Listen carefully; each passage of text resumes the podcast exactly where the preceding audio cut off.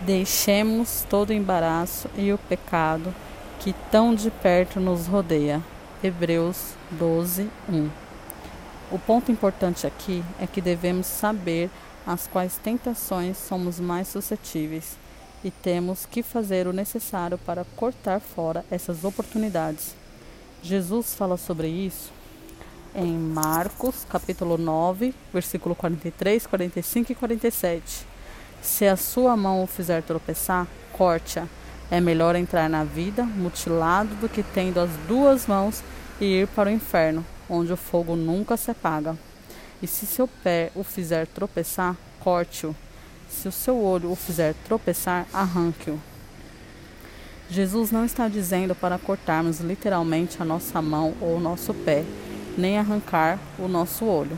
O que ele está comunicando é que devemos cortar as oportunidades dos pecados que nos rodeiam de perto.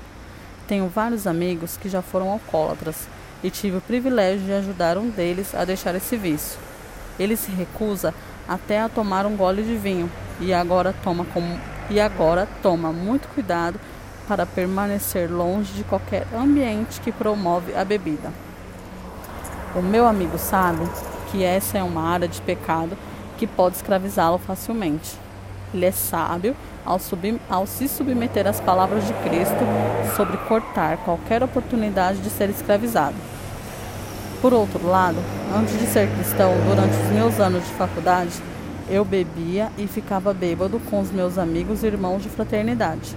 No entanto, durante uma das férias de Natal, eu estava num bar e os meus amigos beberam muito.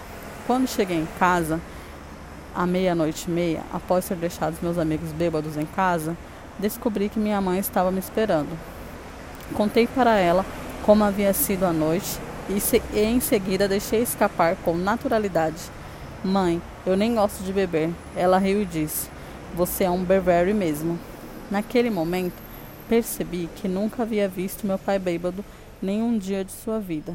Bebedeira não corria na família dele e não era um pecado que agravava facilmente os berberries. Apesar de haver outros pecados que sim, esses são os pecados que temos que cortar em qualquer oportunidade que tentam ganhar entrada.